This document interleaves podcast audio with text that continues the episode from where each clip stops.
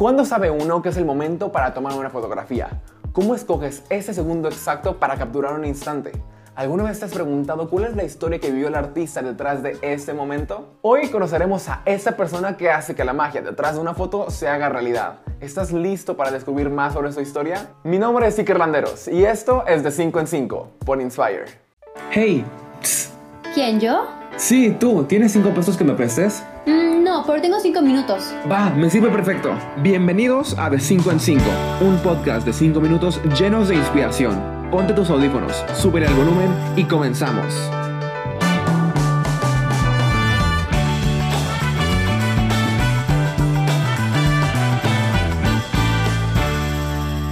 Bienvenidos, bienvenidas y bienvenidas a este nuevo episodio de De 5 en 5. El día de hoy estoy realmente emocionado porque no solamente estamos estrenando un nuevo episodio, sino también nueva serie, Inspirarte, donde platicaremos con 5 artistas que admiramos y que comparten inspiración en cada una de sus obras. Pero hay algo que tienes que saber, y es que además de estrenar nueva serie, el día de hoy tenemos a un nuevo locutor. Su nombre es Checo Anaya. Adelante hermano, toma la delantera. Hoy nos acompaña un viajero, artista, fotógrafo, youtuber, mezcalero y ahora locutor en su propio podcast Café con Mezcal. Un mexicano que a sus 27 años sabe que tanto los sueños como las fotografías están para tomarse. Con ustedes, Carlos Lang.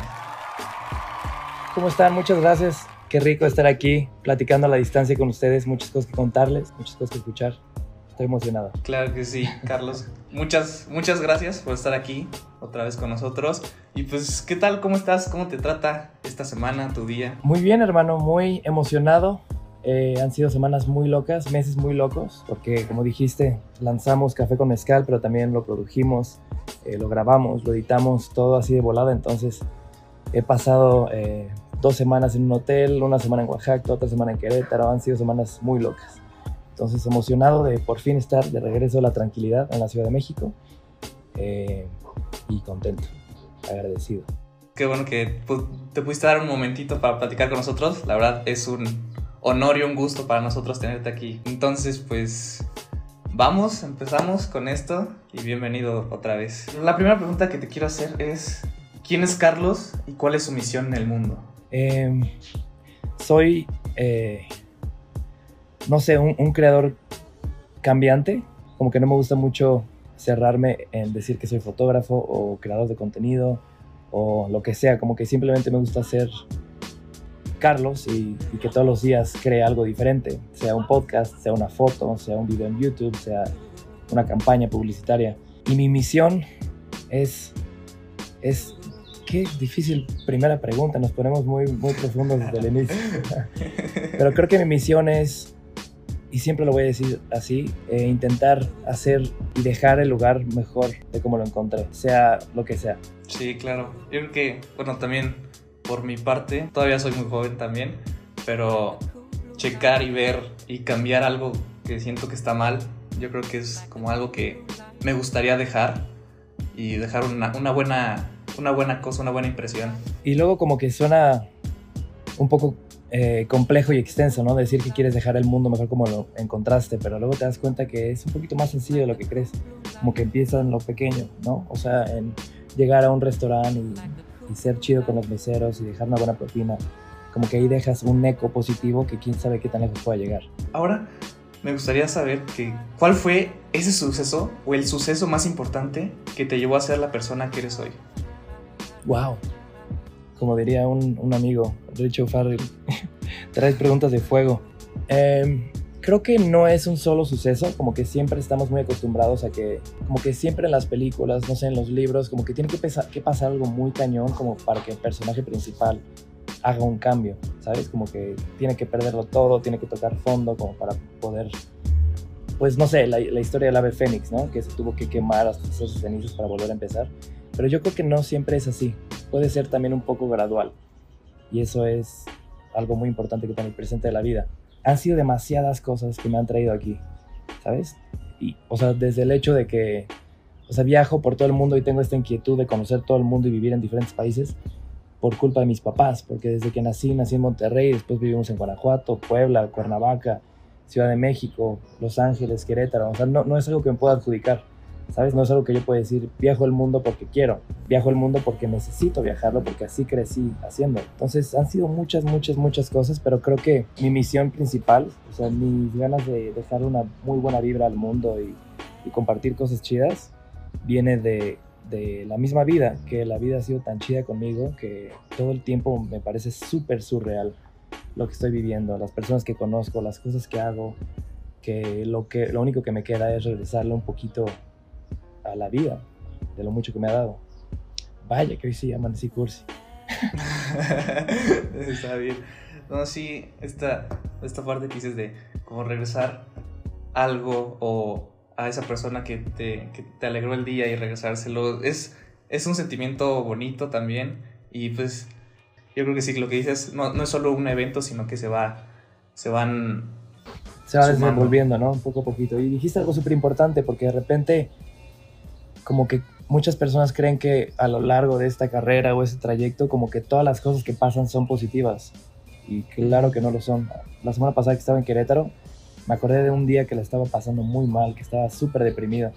Y fue como, wow, si no hubiera sido por ese momento, por esa época de tristeza, no estaría donde estoy hoy. Entonces también es súper importante de repente reconocer que las cosas duras que te van pasando, las cosas que son ajenas a ti, las cosas que no puedes cambiar, también te van poniendo en el camino correcto de tu vida, ¿sabes? Entonces somos lo bueno y somos lo malo, pero somos lo que somos. Y pues sí, wow, es, es, es un poco fuerte también como entrar en, en- en- como en lo, en lo negativo, porque a veces lo vemos como negativo, negativo, pero también te ayuda y te, te hace crecer y sabes aprender de esos errores y como resurgir y como, como ave fénix, regresar. Tal cual, justo eh, hay una palabra que me encanta, como que me estoy siendo muy fan de, de saber qué significan las palabras. Como que estás acostumbrado a decirlas, ¿no? Pero de repente, como su historia, de dónde vienen, es súper importante también. Y hay una palabra que es original. La palabra original casi siempre creemos que es algo diferente, algo que nunca nadie ha visto. Y la palabra original viene del origen, de regresar al origen. Entonces es lo mismo, intentar regresar a lo que eres, a lo que has sido, para encontrar algo que te pueda ayudar hoy en día. Carlos, pasando un poquito a otra pregunta, este, para ti, ¿cuál es el secreto de una vida memorable? Wow.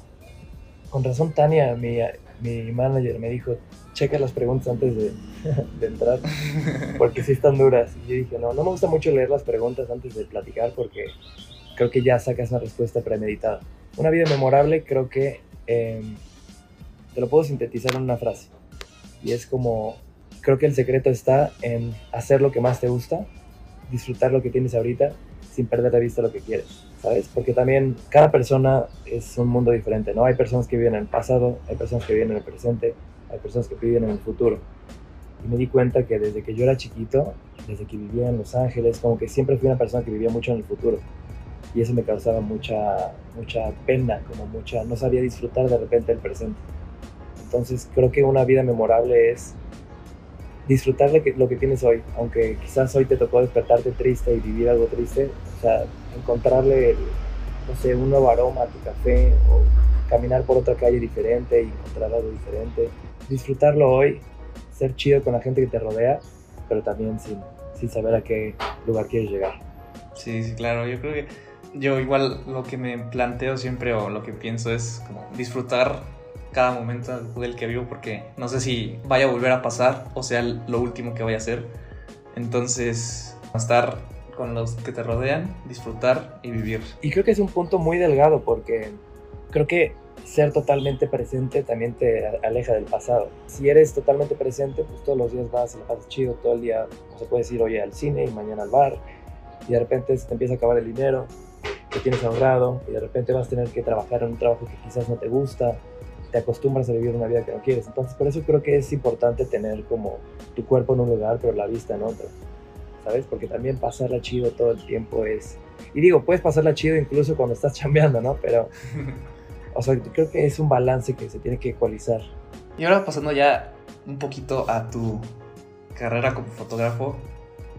A lo largo de toda tu carrera has tenido la oportunidad de viajar a diferentes partes del mundo. Está muy loco este lugar porque no sé si se alcance a ver.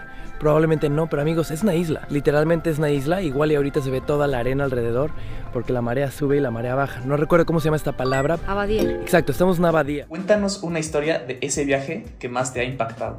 Wow. Eh, sí, he he tenido que trabajar por trabajo. Digo, he tenido que viajar por trabajo, he, tenido, he viajado por gusto, he viajado por obligación. Siempre hay todo tipo de viajes diferentes, ¿no? Pero creo que el viaje más importante de mi vida fue uno que hice a Sicilia. Tenía un contrato, hace como tres años tenía un contrato anual con una, con una marca de, alta moda italiana. Entonces me tocaba regresar mucho a Milán, Milán, Milán, Milán, Milán, Milán. Y es lo único que conocía de Italia. Y yo sabía que, o sea, según yo, eh, para mí Italia era Milán. Y me acordé de un libro que leí cuando era chiquito, que hay un inspector que tiene que encontrar a un niño en la isla de Sicilia. Y en mi último viaje a Milán dije, wow, me tengo que ir a ver qué onda con Italia, porque no puede ser que lo único que conozca sea Milán.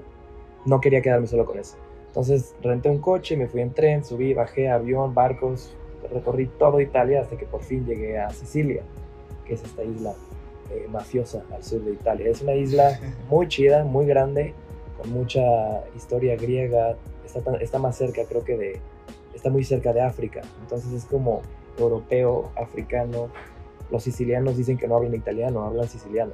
Los sicilianos dicen que no son italianos, dicen que son sicilianos. Entonces, justo ahí me di cuenta un día de que como que mandé toda la fregada. Tenía mucho trabajo y todo y dije, no, es momento de cumplir este sueño. Entonces me renté un coche, me fui como tres semanas y le di la vuelta completa a la isla. La isla es enorme, es enorme, enorme, enorme, enorme. Pero de repente eh, llegaba a un lugar, llegaba a Palermo y le preguntaba a los locales, oye, recomiéndame dónde ir. Y me decían, ve a tal, ve a tal, ve a tal. Entonces así fue recorriendo la, la isla hasta que de repente en mi mapa vi que para llegar al siguiente lugar había un camino largo que era rodeando toda la costa o un camino corto. Entonces decidí irme por el largo y me fui por el borde del mar y arriba en una montaña vi un castillo así chiquitito, muy lejos. Saqué mi mapa, tracé el camino y llegué a este castillo. Y este castillo era una comunidad, un pueblito impresionante que se llama Erice. Entonces fue como, wow, nadie me espera, na- a nadie le tengo que, nadie me va a reclamar. O sea, como que yo podía hacer lo que quisiera. Llegué, me quedé ahí, al día siguiente regresé al mar y me acuerdo que iba bajando, manejando mi, mi 580, imagínate, o sea, mido casi 2 metros, mido 1,91. Iba así en mi cochecito, ¿no? Y de repente veo al mar así al fondo y empecé a gritar así de wow, lo libre que soy. Y traía una chamarra así, ¿no? Y en esta parte, como que mi chamarra llegaba hasta aquí. Tenía así y así. Entonces justo aquí como que había un pequeño espacio y dije, wow, me voy a tatuar algo ahí que me recuerde esta libertad. Entonces es la libertad que viví en, Sicilia, bajando de Erich. Entonces cada vez que lo veo es como, wow, que no se me olvide que lo más importante para mí es la libertad. Entonces fui armando mi vida de esa manera y hoy en día este, este tatuaje es como una guía. Es un recuerdo de esa libertad y esa libertad que nunca voy a perder. Wow, qué cool, qué cool, qué, qué inspirador, qué, qué bonito, qué bonito también de poder darte esos tiempos de, de libertad, de, de deja- dejarlo todo así, de tus, desestresarte y ser tú y conocer y pues plasmarlo con, con un tatuaje para que, te- para que siempre lo veas y recuerdes es algo, es algo bonito y muy inspirador. Es como si fuera un post-it. ¿sabes? Sí. En lugar de traer un post-it en la compu que me recuerde, sé libre, traigo mejor un tatuaje. Y ahora, pasando un poquito igual a tu- al mundo de la fotografía, hay una integrante de nuestro equipo, una persona increíble que se llama Fer, que te quiere hacer una pregunta. Para todas las personas, las cosas tienen un significado diferente. Es por eso que cada quien vive su vida de una manera única y especial. Ahora, Carlos, queremos saber, para ti, ¿qué significa ser fotógrafo? Wow, ¿qué significa ser fotógrafo? Creo que ser fotógrafo es es que es un mundo muy muy muy muy muy extenso. Pero por ejemplo, yo soy diferente soy diferentes tipos de fotógrafos. Soy el fotógrafo que chambea, que hace fotos de producto, que trabaja con coches y relojes y marcas de moda. Pero también soy el fotógrafo que transmite. O- me, me gusta verlo como, o sea, el espacio es un lugar muy grande, ¿no? Y si tuviera una cámara, puedo tomar una foto de aquí, o de acá, o de acá. Entonces es como, como en el espacio que habitamos, puedes encontrar la manera de expresarte de la manera que quieres expresarte. Y también eso es, puede funcionar también por el tema de, de siendo, ser un fotógrafo de producto. O sea, si pones o sea, una camioneta Cadillac XT4 2021 y pones a cinco fotógrafos, cada fotógrafo va a tener un ángulo diferente. Entonces es encontrar en qué espacio habita tu manera de, de expresarte visualmente lo que tienes enfrente. La gente piensa que ser fotógrafo es como, ah, nomás tomar una foto así, pum, y ya, no. O sea, también es, es encontrar ese espacio, esa oportunidad, esa, esa luz que te da buscar el ángulo perfecto, ¿no? Entonces, también quería saber cómo, eh, cómo es que empieza tu vida de fotógrafo. Justo tenía 17 años cuando vivíamos en Los Ángeles y un día me fue a visitar mi papá, porque mi papá se tuvo que quedar en México por negocios y trabajo y demás. Pero un día como que se, se quedaba como una semana cada medio año que nos visitaba y le tocó ver cómo era mi, mi vida en verano. Y en verano era impresionante. Era en las madrugadas íbamos a surfear con mis primos, en las tardes íbamos a, a patinar, y patinábamos todo el día, patinábamos de una ciudad a otra, a otra, a otra. Entonces esa era mi, mi, mi vida, todos los días. Entonces mi papá me dijo, está muy chido que hagas tanto ejercicio, que tengas amigos así, que patines, que surfes, pero deberías aprovechar este tiempo en desarrollar un nuevo hábito. Entonces él llegó a Los Ángeles y me dio una cámara reflex. Entonces me dijo, ten, úsala y llévatela en tus viajes con tus amigos cuando vayas patinando. Y así puedes ir, mientras la pasas chido patinando, puedes ir también aprendiendo una nueva habilidad. Y desde entonces me dio una cámara y desde entonces no la he soltado. O sea, realmente no tengo ni siquiera formación eh, académica, fotográfica, por así decirlo. Entonces por eso no me gusta decir que soy fotógrafo. Siento que de repente eso, o sea, alguien que estudió una carrera técnica de fotografía, me va a decir, ese güey dice que es fotógrafo y ni siquiera tomó un año, ¿sabes? Entonces simplemente me gusta tomar fotos y tengo la fortuna que de repente me pagan por hacerlo. Te encanta hacerlo y lo disfrutas, ¿no? Claro, y también fue mucho como, o sea, nadie me decía qué hacer, ¿sabes? Regreso a la misma libertad, tenía la libertad de tomar las fotos que quisiera. Entonces, al vivir en Los Ángeles y que toda mi vida era tan diferente y que las familias de mis amigos y sus casas era todo tan diferente, pues todo el tiempo estaba tomando fotos.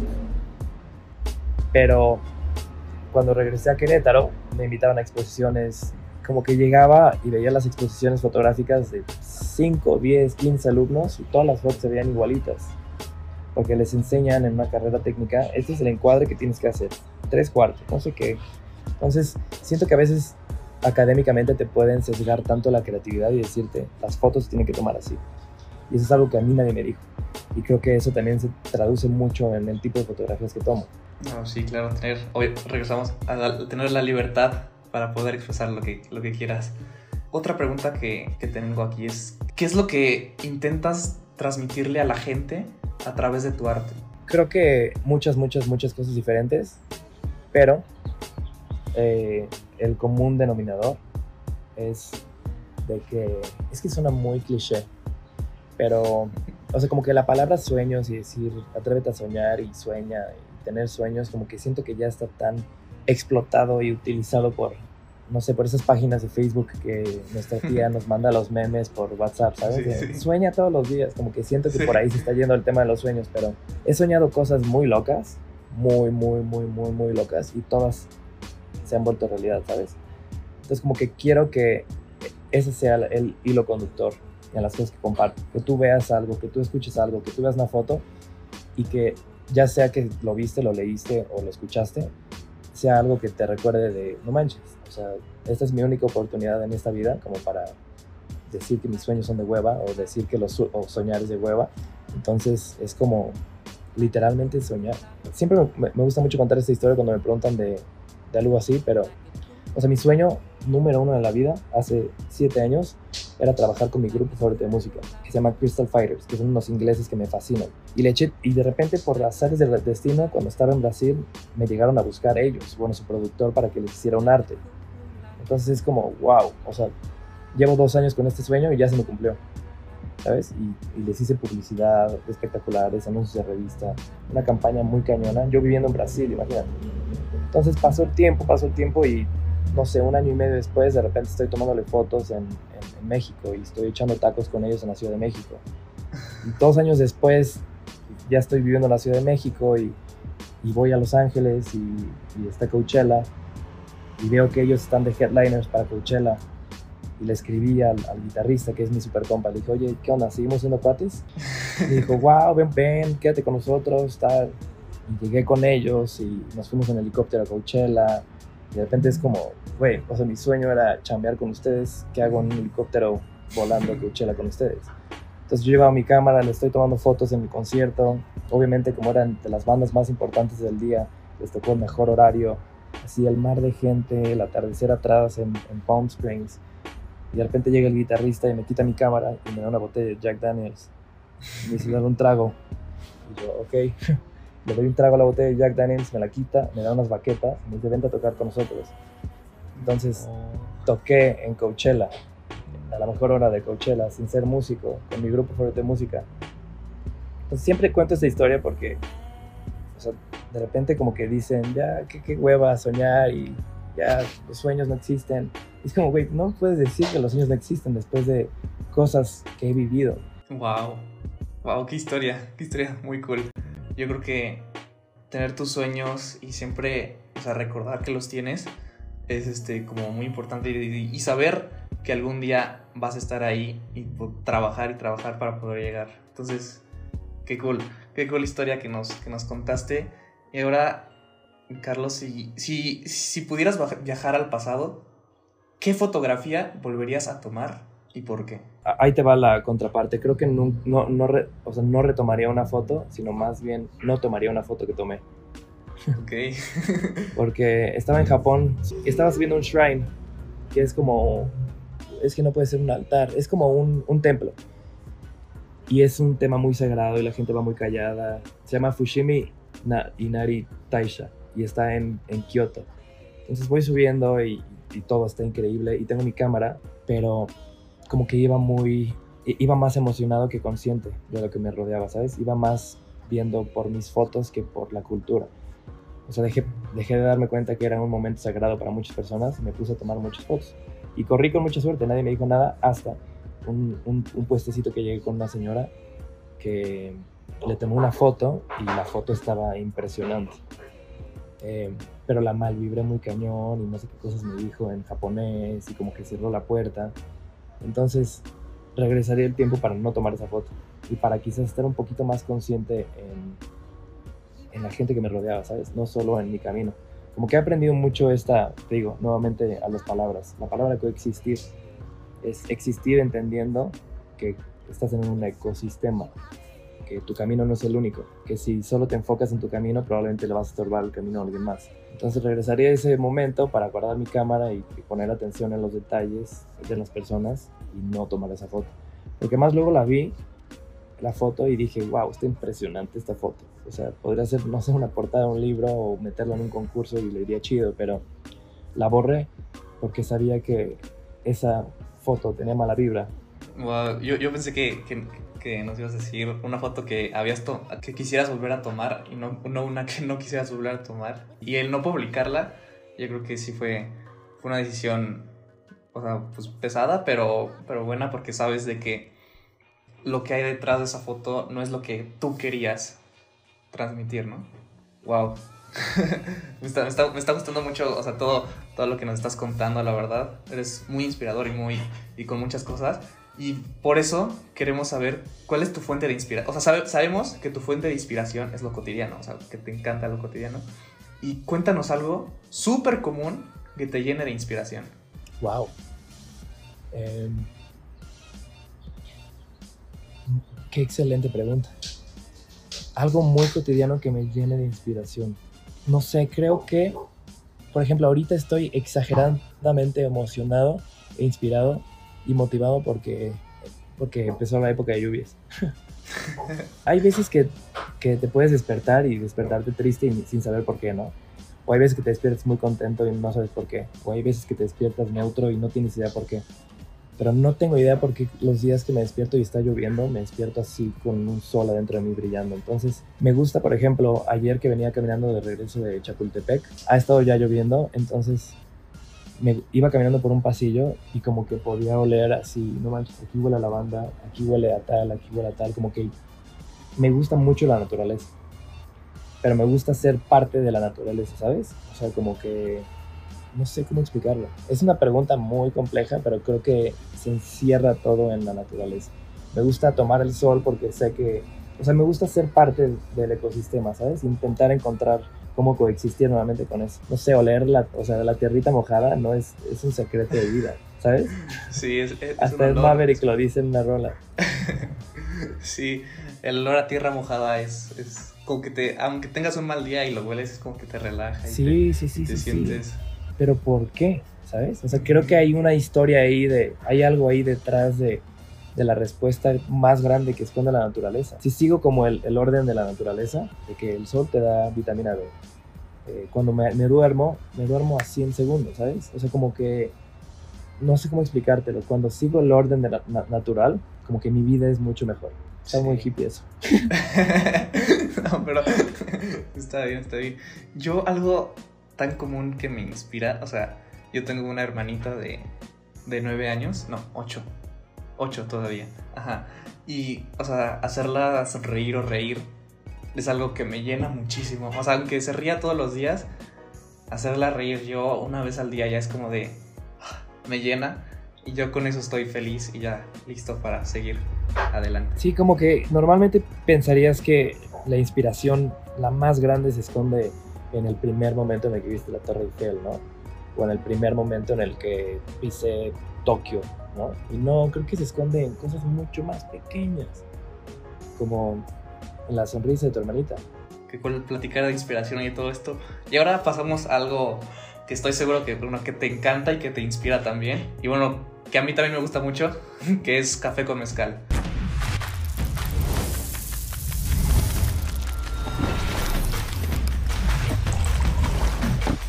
Bienvenidos a Café con Mezcal. Entonces, platícanos qué es café con mezcal y por qué lo amas tanto. Wow.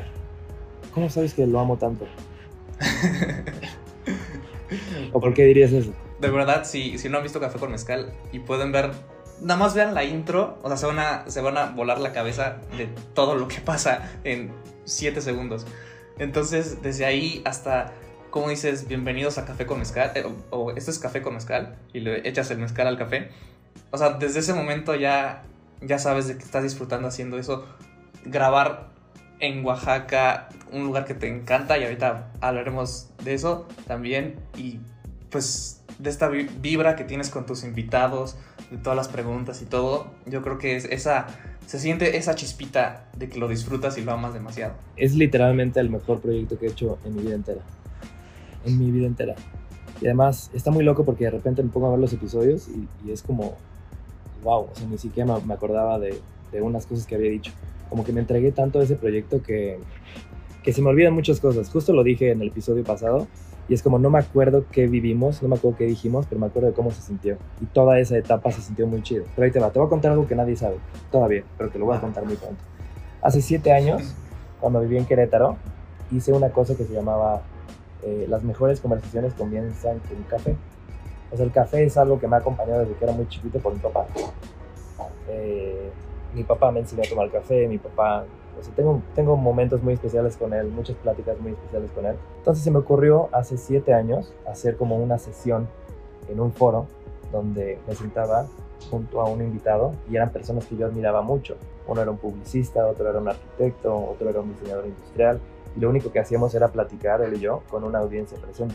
Habían 50, 60, quizás 70 personas, pero dije, me fascina hacer esto porque estoy acercando a alguien que yo admiro para hacerle preguntas que debería de el mundo saber, ¿sabes? Entonces eso me ocurrió hace 7 años y deci- decidí dejar de hacerlo porque era demasiado trabajo únicamente para estar con 50 personas. Pasó el tiempo, pasó el tiempo, pasó el tiempo, pasaron muchos años hasta que de repente tuve la oportunidad de, de tomar café con Lila Downs.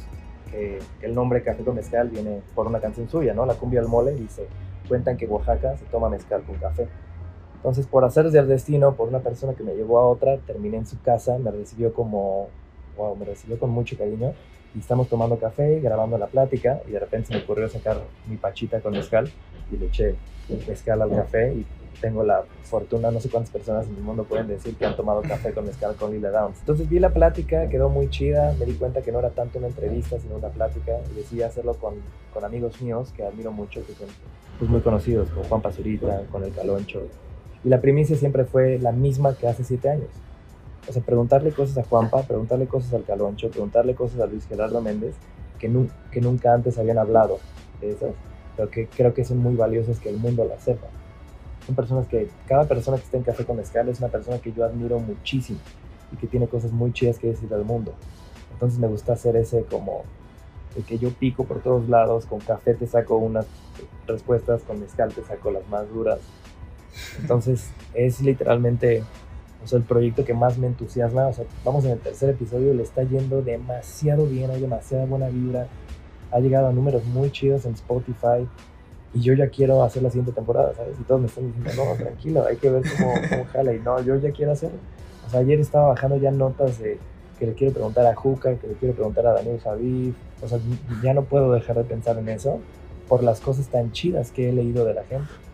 Sí, la verdad, o sea, bueno, yo personalmente te digo que la verdad está, está muy, muy, muy cool. O sea, y la plática se hace, o sea, se te, se te va así de rápido porque sabes que es natural y que, y, todo lo que, todo lo que cuentan, todo lo que platican, o sea, es tan impresionante que con tu trabajo y todo, es, por eso es donde está ahorita Café con Mezcal. Gracias, hermanito. Y además está muy loco porque, o sea, casi nunca leo los comentarios, ¿no?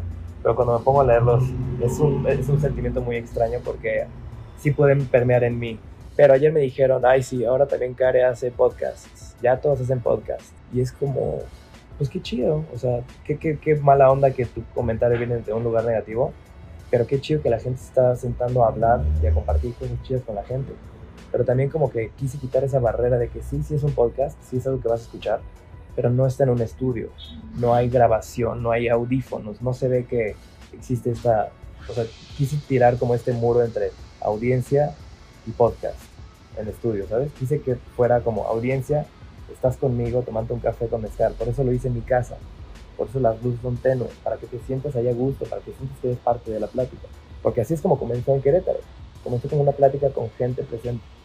Y ahora quiero que siga haciendo lo mismo. Yo, yo te voy a decir que soy muy fan de, la, de las tacitas, de la taza, taza... O sea, yo el, el capítulo con Richie Farrell, que fue el, el, segundo, que estás, o sea, que es el primero en tu casa, y vi, y vi, las, y vi la taza que se hacían dos, yo, ¿qué pasó aquí? Espérenme. y ya vi que, o sea, que es, que es, o sea, que es una taza partida a la mitad, pero, pues, o sea, son dos, como si fuera la mitad de una taza. Imagínate, esa idea se me ocurrió hace seis años cuando viví en Brasil se me ocurrió a raíz de una videollamada que tenía con mi papá. Todas las mañanas escuchábamos la radio y platicábamos de las noticias de México. Y un día me dijo algo así como, como que le queda la mitad de su café y me dice, ah, sí, la, la, tú tienes la otra mitad de mi café. Te estás tomando la otra mitad de mi café. Y como que me lo dijo así, dije, ah, cabrón. Y como que me puse a hacer dibujos, así como una taza partida en dos, como intentar esta idea de, de compartir, partir, ¿sabes? Y en la cuarentena, o sea, yo dije, o sea, eso me ocurrió en Brasil y dije, esta es una idea increíble. En la cuarentena, pues que no tenemos nada que hacer más que picarnos los ojos, saqué mis diarios de hace muchos años y vi ese dibujo y dije, wow, esta idea está impresionante. Me puse a producirla, conseguí un diseñador industrial, otro diseñador industrial, otro diseñador industrial, hasta que por fin salió el prototipo, ahorita estamos en producción. Y está padrísima esa idea porque siempre que, que quieres tomar café con alguien, le dices, oye, vamos por un café, oye, te invito a un café, eh, no quieres un café, como que nunca dices un café cada quien, siempre es un café. Entonces me gusta esa idea de un café que se parte en dos. Ah, qué cool. Y ya pronto va a salir a la venta. me urge. Ah, no, seguro que yo, yo, yo la compro, ¿eh? Yo voy a ser el primero ahí. Muchas gracias, hermanito. Oye, ¿y cómo te sentiste en el momento exacto del lanzamiento del primer episodio de esta nueva temporada? Que fue primero con el gran Oaxaquín. ¿Cómo te sentiste? Pues estaba muy nervioso, la verdad. O sea, por fortuna estaba en casa de mis papás, en el bosque, entonces estaba todo muy tranquilo. Pero como que existe esta ambición en el mundo de las redes sociales de que tú quieres de que todas las cosas que, subas funcionen, ¿no? Como que hasta existe este muy común, ¿cómo le está yendo tu foto? ¿Sabes? Como que eso siempre lo dice, lo dice todo el mundo, como que quiere, ¿cómo le está yendo tu foto? Pues o sea, como que ya existe esta manera de cuantificar tu trabajo, ¿no? O sea, si de repente subo una foto mía y tiene, no sé, 30, 35 mil likes y de repente tengo una foto muy padre de un viaje en Sicilia y tiene 10 mil likes, o sea, como que las redes sociales te quieren hacer creer que tu foto no fue tan buena, ¿sabes? O que tu trabajo no es tan bueno. Aprendí a, a estar en paz con eso. Por eso digo que no veo comentarios, por eso no veo views, no veo retweets, no veo... O sea, los tengo presentes porque sí es parte de mi trabajo, hacer que las cosas funcionen. Pero antes de subir Café con Mezcal, me estaban diciendo todos, güey, le ir cabrón, le ir muy bien, lo vamos a recibir muy bien. Y es como, no, no, no me diga nada de eso, no quiero escuchar nada de eso. O sea, que le vaya como le vaya. O sea, yo puse mi corazón, el proyecto ya está, yo voy a seguir haciendo y posteando en todas partes eh, de Café con Mezcal, pero pues eh, que le vaya como le tengo que ir. Yo ya hice mi labor. Y de repente me metía a veces y de repente me dijeron, oye, estás en el número 8 de México. Y yo, ¿qué? Si es el primer episodio, ¿de qué me estás hablando? Oye, y al día siguiente estás en el 7, estás en el 5, 4, y 4 fue el lugar máximo que llegamos. Pero es como, es peligroso, son peligrosas las redes sociales y están construidas de una manera muy maquiavélica y oscura que te hacen creer cosas extrañas. Era como una mezcla entre emoción pero nervios, ¿sabes? Nervioción. sí, y oye, yo sé que para ti Oaxaca es, es, es muy importante y este, o sea, ¿qué es lo que te transmite Oaxaca? No es tanto que me transmita, sino lo que hace conmigo Oaxaca. ¿Sabes? Como que siempre me he dado cuenta que después de proyectos, después de viajes, después de cosas que he vivido allá, como que siempre que regreso a Oaxaca, regreso siendo una mejor persona. Con nuevas ideas, con nuevos proyectos, con ganas de hacer más, porque lo dije, lo platiqué mucho con, con Oaxaca, pero como que Oaxaca solo da y da y da y da y da y da y da y da. Imagínate, cuando después de... Esto está muy loco porque esto nunca lo había contado más que en conferencias hace mucho tiempo. Cuando trabajé con los Crystal Fighters, que les hice dirección de arte publicitaria, les hice fotos en unos conciertos que tuvieron aquí en México. Después el, teclad, el vocalista me dijo, oye, vi que también haces diseño, me gustaría que hicieras el rediseño de nuestro logotipo. Y fue como, what the fuck, o sea, eso sí es una chambototota. Entonces me acuerdo que estaba en Querétaro y no me salían las ideas, no me salían las ideas. Hacía buenas cosas, pero no estaban a la altura de Crystal Fighters. Entonces decidí irme solito una semana a Oaxaca, me fui a las montañas, este lugar San José del Pacífico, renté una cabaña y ahí el primer día salió la idea, ¿sabes? Y salió la idea en un tronquito que me encontré en él, literalmente. O sea, le tomé fotos al tronco y con ese tronco hice el rediseño del logotipo. Y les fascinó el logo, les fascinó el logo. Siempre que voy por respuestas, las encuentro. O a, aunque según yo llegue ya con todas las respuestas hechas a Oaxaca, siempre regreso siendo con mejores ideas, con mejores pensamientos, con más ganas de hacer las cosas. Muy loco. Por eso justo ahorita ya decidí no ir en un buen rato. sí, yo, yo a Oaxaca solo he ido una vez y fue hace como tres años y la verdad, o sea, me encantó, me encantó, me encantó. Y pues llegué y fue como de, wow, ¿qué es esto? Está muy loco porque además caminando, o sea, escuchas música, no sé, ves a unos, una comparsa bailando en la calle y de repente eres el templo de Santo Domingo y luego hueles una tlayuda y luego te echas un mezcal, como que todos tus sentidos, los cinco sentidos siempre están así como, what the fuck, ¿qué está pasando? Y algo muy loco sí. es que vamos en siete personas que entre Omar y yo nos han dicho, oye, me compré un vuelo para Oaxaca. O sea, de las que hemos alcanzado a leer a raíz del podcast que hicimos entonces.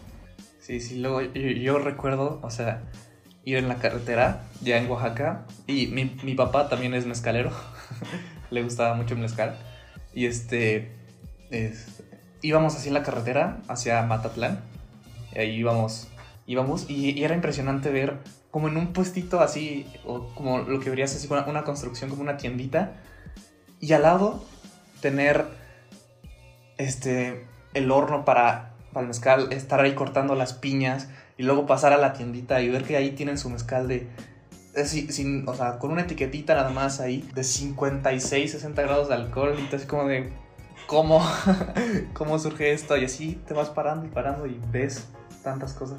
Claro, y además es como sin pretensión, ¿no? O sea, como que es, uh -huh. ahí te va mi mejor producto y le das un traguito y la etiqueta está igual y pintada, pintada con plumón, pero lo pruebas y dices, wow, qué buen mezcal qué padre, no sé, tu horno, tu espacio. Y es como, simplemente están haciendo su chamba y disfrutándolo. O sea, sí, sí, no sí. conozco a un maestro mezcalero que no empede diario, ¿sabes? O sea, sa saben, saben cómo pasarla bien allá. Sí, sí, saben que, que disfrutan lo que hacen. Y ahora, igual, rezando tantito a lo del podcast y esto, y también una pregunta personal. Si pudieras entrevistar a una persona, ya sea viva o muerta, ¿a quién entrevistarías? Wow. Holy fuck, qué buena pregunta. Viva o muer- viva, mu- muerta sin duda alguna a Jean-Michel Basquiat. ¿Lo conoces? Es un artista que tiene los pelos medio locos. Es el que hizo la coronita. La coronita lo hizo muy famoso. Creo que sí, sí. Un artista eh, neoyorquino. Definitivamente con él. eh, muerto. Pero vivo, creo que me encantaría platicar con Enrique Bunbury. Me fascinaría. Sí, nunca lo había pensado, pero Enrique Bunbury sería un sueño.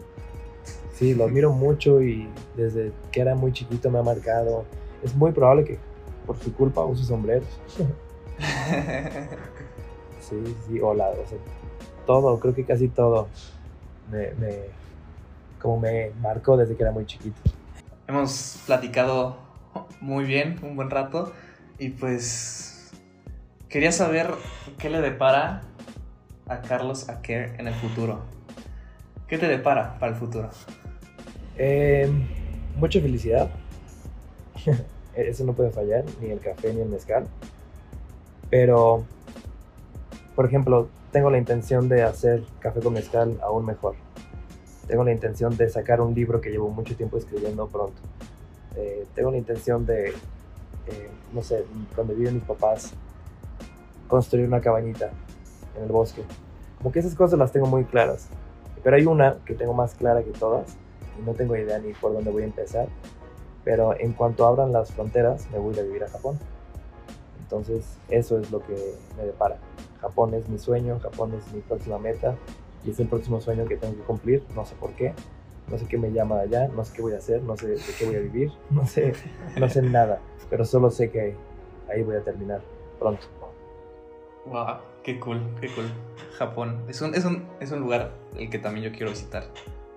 También Es muy increíble. especial, muy, muy, muy especial porque es totalmente todo lo contrario de lo que conocemos, ¿sabes?